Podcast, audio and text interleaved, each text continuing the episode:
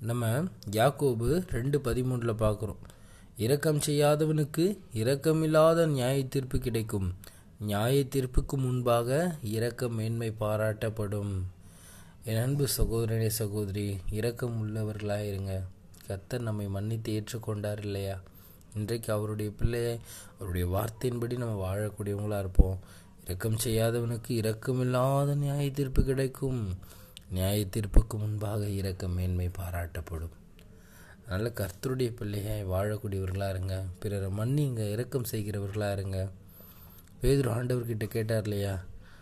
ஆண்டவரே என் சகோதரன் எனக்கு விரோதமாக குற்றம் செய்தால் நான் எத்தனை தரம் அவனை மன்னிக்க வேண்டும்? ஏழு தரமோ என்று கேட்டான்.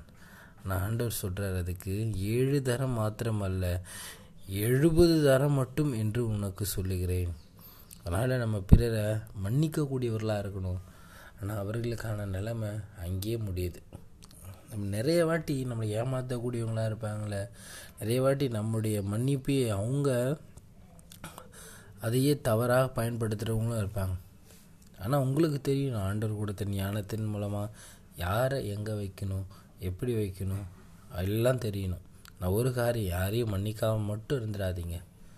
கத்தருடைய பிள்ளையாய் பிறரை மன்னித்து ஆண்டவர்கிட்ட ஒப்பு கொடுத்துருங்க. ஹலலுயா இன்றைக்கு கர்த்தருடைய அன்பை பெற்ற நாம் அந்த கர்த்தருடைய மன்னிப்பை பெற்ற நாம் பிறரையும் மன்னிக்கக்கூடியவர்களாக இருக்க வேண்டும். Hallelujah praise Lord a wonderful great day to year God bless you நீங்கள் நல்லா இருப்பீங்க. கர்த்தர் உங்களை ஆசீர்வதிப்பாராக.